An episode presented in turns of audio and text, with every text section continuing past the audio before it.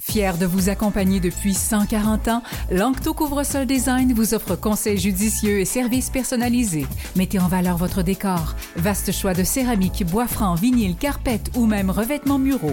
Lancto Couvre-sol Design à Longueuil et Saint-Isidore. Un seul nom, deux emplacements pour vous servir. LanctoCSD.com. Chronique citoyenne avec Sébastien Saint-François. 7h33, salut Sébastien. Salut. Comment vas-tu? Ça va bien? L'électricité est-tu revenue à Boucherville? Pas encore. J'imagine, imagine-toi donc que le transfo derrière chez nous a sauté un petit peu avant 7 heures. Gros boom. Plus de courant, mais là, ça a l'air que l'équipe est en route. On bon, penses-tu que c'est une vengeance de quelqu'un? J'espère que non. Es-tu juste chez vous? Ben, on est 13 clients touchés, imagine. Ah, Julie, mais c'est pas passé drôle. Puis on travaille de la maison, tous les deux, ma femme et moi. Vous êtes en télétravail. Ouais, ben, c'est ça. Fait que On va voir ce qu'on va faire. On va trouver un plan B. Mais là, ils disent que ça va revenir. Ouais, mais ils disent, ils marquent souvent des heures puis ça se prolonge. On va voir. Le pire, c'est que lundi, on a eu une panne programmée parce qu'ils ont fait une amélioration du réseau. Imagine-toi donc. Ça a été amélioré, il aurait pu checker notre transfo, mais en tout cas. Oui, bon. ben, tu leur enverras un fax. Tout pour donner confiance à nouveau euh, dans le réseau. Moi, je peux te dire, euh, c'était pas à mon menu, là, mais Ma, ma, confiance en Hydro, euh, le réseau d'Hydro est très, très ébranlé depuis des mois, là, avec tout ce qu'on vit. Là. là, le coup que vous venez d'entendre, c'est sur sa tablette ouais, qui vient de tomber. Là. Non, mais c'est pas, il a pas on, donné. On a des micros hyper sensibles. Non, non, il n'a pas sorti son bâton de baseball tapé sur le bureau. Non, non. Euh, bilan de session du côté de Québec. Ben oui, ben oui, ben oui, c'est déjà la fin de session. Donc, euh, on a eu un sondage d'ailleurs hier, un léger. Oui. Hein? La CAQ est encore en première position. Surprenant, QPQ qui arrive en deuxième oui, à 33 point de plus. Euh, ça monte, ça monte. Bon, écoute, euh, c'est sûr que euh, on a eu une session un petit peu plus normale, dans le sens que l'opposition, euh, même si l'opposition est relativement faible à Québec, avec 90 députés caquistes, l'opposition est morcelée entre les, les, sièges restants, mais ils ont quand même joué leur rôle, plus qu'ils ont pu jouer, par exemple, pendant les, les, séances, les sessions Ouais. de pandémie. On a vu que quand même... Il est habile, Paul Saint-Pierre Plamondon. oui, vois, oui, oui, il est habile. La CAQ, pas la CAQ, mais Québec solidaire aurait-il plafonné? Ben, ça tout indique que c'est le cas. On va voir. euh, C'est sûr qu'on va voir qui sera euh, nommé ou élu plutôt euh, porte-parole féminine à l'automne. Euh, on a plusieurs candidates, donc euh, De valeur. Ouais, De valeur, ben, oui. ben, moi je pense, puis je pense, je l'ai mentionné, euh, c'est-tu ici ou avec Jacques Letourneau, que ça prendrait quelqu'un des régions si euh, on veut, si Québec solidaire veut se donner une image de parti Ouais. qui n'est pas limité à l'île de Montréal. Donc, on a Émilise, euh, Madame Émilise en Abitibi qui se porte candidate. Je pense qu'elle serait, même si elle n'est pas députée, elle a, elle a perdu ses élections, mais je pense qu'elle elle ferait une bonne porte-parole, puis elle vient carrément des, des régions, elle est- identifiée région. On a Christine Labrie aussi à Sherbrooke, s'est portée candidate. On a Rouba Gazal sur l'île, mais voisin de comté de, de Gabriel, ça envoie un drôle de message si c'est elle qu'on choisit. Oui, d'en faire à nouveau un parti montréalais. Parti Donc, montréalais. euh, il, il est temps peut-être d'a- d'aller voir ailleurs si on est là, mais en même temps que ces jeunes-là euh, prennent le, le- le- qui, en fait, euh, décident de se présenter, c'est ça qui est encourageant Oui, aussi. c'est sûr, c'est Hein? sûr. Émilise Le Sartérien. Le Sartérien, c'est Les ça. noms à peinture, hein, on, à un moment donné, on devient comme un peu. Ouais. hein, c'est quoi les deux noms déjà? Fait que si on regarde euh, m- notre premier ministre, bon, Monsieur Legault, euh, on voit, euh, on voit que il est plus à l'aise à gérer des crises qu'à être en chambre devant ses adversaires politiques. On voit qu'il Gabriel Nadeau-Dubois euh, le pique euh, assez facilement en chambre. Par contre, Monsieur Legault, bon, on a eu quand même plusieurs crises à gérer euh, depuis le depuis le début de l'année. Hein. Pensons à la à- au con- chauffeur d'autobus qui est rentré dans une garderie. On a eu euh, d'autres événements. On a eu les feux de forêt très récemment. On a eu la, la- ben, crise de verglas, le verglas au, au début d'avril. On voit que, tu sais, M. Legault joue bien son rôle de bon père de famille, puis il est présent, puis euh, sur le terrain. Euh, le- en chambre, des fois, on voit que ça l'hérite beaucoup plus. Là, ça, Oui, oui, de- oui. de, il y a- jouer le- de une, se défendre. Une de- dimension de son métier qui, qui, où il est moins habile. Il est moins habile, il est moins à l'aise, ça paraît. Bon, Ouais. on peut quand même dire que, tu sais, bon, il y a eu l'abandon du projet de troisième lien pendant la session, ça fait mal, mais on voit quand même que, somme toute, les dommages sont assez limités. Bon, il est remonté d'un point, il avait descendu au Bon, dernier sondage. c'est sûr que dans la région de Ouais. Québec, c'est une autre dynamique. Bon, c'est sûr, il y a M. Bonardel depuis plusieurs euh, jours euh, maintenant qui joue son rôle euh, quand même très bien. là. Il a est très fatigué. Il a l'air fatigué, mais il est très présent sur le terrain. Monsieur Kerr, c'est une autre affaire. Monsieur Kerr, c'est une autre affaire. Moi, c'est un, pour moi, c'est un gros flop, ce ministre-là. Et Mais bon, euh, Monsieur Drainville, il y a des difficultés euh, en ce moment. hein, avec- Ça paraît lui aussi fatigué. Ouais, donc euh, tout le monde, c'est sûr que ça va faire du bien. Puis là, tout récemment, là, la ministre de, de l'habitation, avec son commentaire sur la crise du logement, c'est pas fort. Là. Et ça, les tourneaux l'avaient dit. Hein, c'est une fille qu'on est allé chercher, euh, qui était du, côté, était du, côté, des propriétaires. Là, Elle était agent du meuble. Entre autres, oui. Alors bon, on, euh, mais somme toute, on peut dire quand même que ça va bien pour la CAC. Oui. C'est pas le désastre. Oui, mais il y aura, y aura d'autres crises. La crise ah, du logement qui s'amène. D'ailleurs, à 9h30, on va parler avec Marco Monzon euh, du comité logement Rive-Sud. La, crise du logement, c'est sérieux. Euh, ça, va, faire sérieux que l'an dernier. Ça va faire des dommages et je sais pas, il va falloir trouver des solutions parce que ça n'a pas de bon sens là, que de plus en plus de gens qui travaillent ont de la difficulté à se loger. C'est pas normal. Ouais, euh, ouais. Cette, cette idée d'acheter plutôt que construire est pas si mal quand même. Mais il faut voir ce qu'on va faire avec ça, puis où on va acheter également. Ouais. Euh, il y a tout ça à considérer.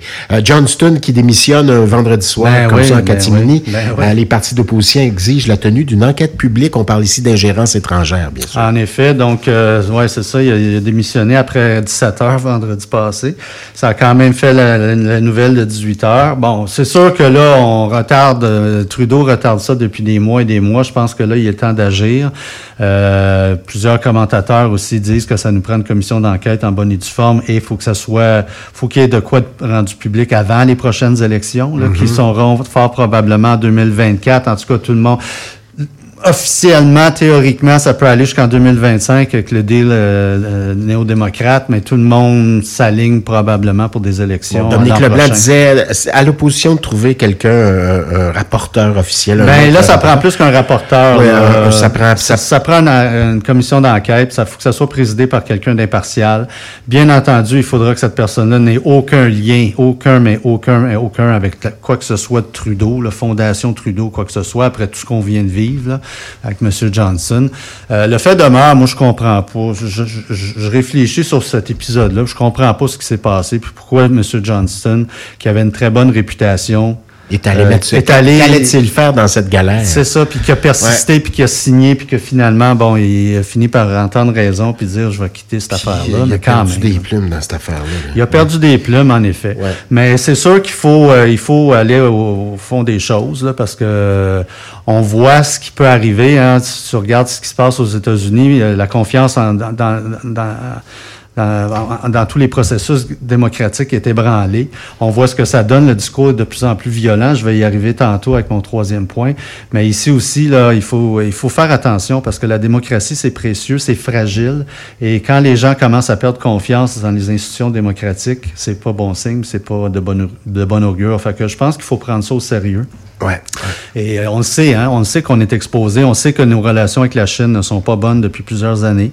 Euh, on a vu de l'ingérence dans les élections américaines, les Russes. Euh, il faut faire attention. En même temps, je comprends très bien que des dossiers dont on ne peut pas traiter publiquement. Non, c'est sûr. Il va y avoir un volet confidentiel dans cette commission-là. Côté top secret là-dedans. tout ce qui touche la sécurité nationale, c'est sûr, mais il y a aussi un volet public euh, il y a des choses qu'on peut rendre publiques. Puis euh, c'est Vincent Pousseau de la presse qui souligne euh, trois questions très claires. Quelles ont été les tentatives d'ingérence étrangère et ont-elles réussi?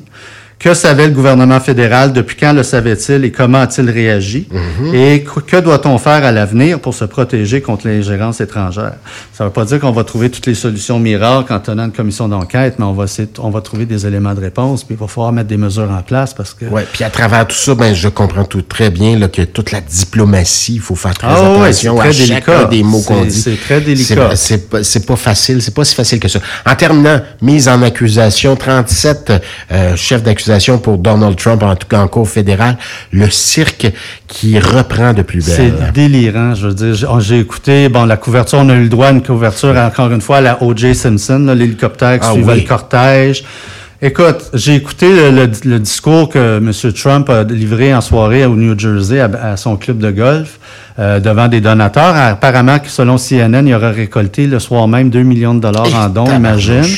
C'est délirant. Là. Le gars, là, il partait après tout. Il dit si moi je t'ai élu, je vais, je vais nommer un, un, quelqu'un pour partir après Biden. Il commence à foutre le bordel. Écoute, le discours devient de plus en plus violent. Oui. Et ce qui m'a étonné, c'est parce que j'écoutais Fox News parce qu'à CNN on dit. Et ça ne fait que commencer. Ouais. Puis euh, oui, ça, les primaires sont même pas commencées. J'écoutais Fox News parce que CNN n'a pas diffusé son discours. Et à un moment donné, tu avais Trump, puis tu avais Biden qui prenait la parole de la Maison-Blanche en, même temps.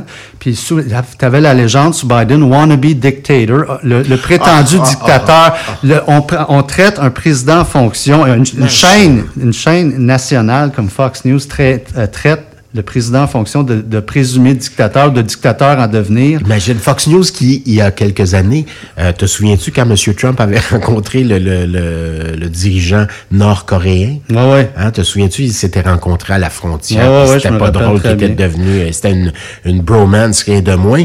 Ben, euh, Fox qui avait écrit, qui en fait, qui avait dit, c'était Jean-René Dufort à Infoman qui avait rapporté la chose. La, la journaliste, quand elle disait, quand ils sont arrivés puis qui allait se donner la main.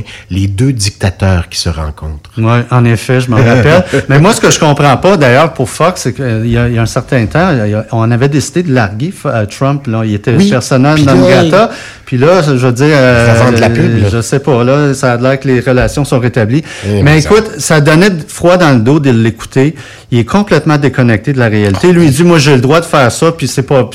Il est en train de semer la graine de une graine de violence et de haine dans la société américaine. Tout à fait. Moi, à chaque fois que je le revois, là, je pense à. Tu te souviens de la fois où euh, euh, il avait pris la Bible puis c'était, il avait traversé Washington avec sa Bible. absolument. Euh, c'était digne d'un film d'Hitchcock. Là. ça, c'était épouvantable, c'était épeurant. à chaque fois que je le vois, c'est à ça que je pense. Ça fait peur et ça n'est même pas commencé officiellement. Les primaires ne sont pas commencées encore. Et je je me mets à la place des Américains, là, de l'Américain moyen, là, qui est qu'on appelle un indépendant qui n'est pas vendu rouge ou bleu, whatever, puis qui revoit jouer ce film-là. On va rejouer, si tout, si, si ça, si ça continue, on va jouer le même film que, que 2020. Ça pas de bon Biden contre Trump, ça va être du salissage. Parce que ça, cette affaire-là, ça, ça peut peut-être lui nuire mais il va reporter de fois en fois, de fois en fois. L'élection américaine va avoir lieu, puis il va reporter encore. Si tu regardes les sondages du côté des républicains, le dernier sondage était encore à 59% C'est avant l'indictment de cette semaine, mais il était à 59 De Santis, son rival le plus proche, était à 19 Il a atteint 61 euh, même. Il y a quelque chose qu'on ne comprend pas. y a, non, il y a quelque chose euh, qui m'échappe de ce côté-là, mais bon, hein, regarde. Euh, c'est ahurissant, mais c'est inquiétant. Oui. Ça fait des années qu'on vit un, mauvais, un mauvais film là, du côté des Américains. Je t'aurais dit, c'est très divertissant. Maintenant, je trouve pas ça divertissant. C'est parce que ça devient de les propos deviennent de plus en plus violents. un homme, un menteur pathologique. Trump, si jamais, ah, si jamais il est réélu, par miracle, si jamais il est réélu, on dit ça, mais il a été élu une première fois, puis Dieu sait, tout le monde le donnait pour mort après ce qui sortait sur lui. Mhm.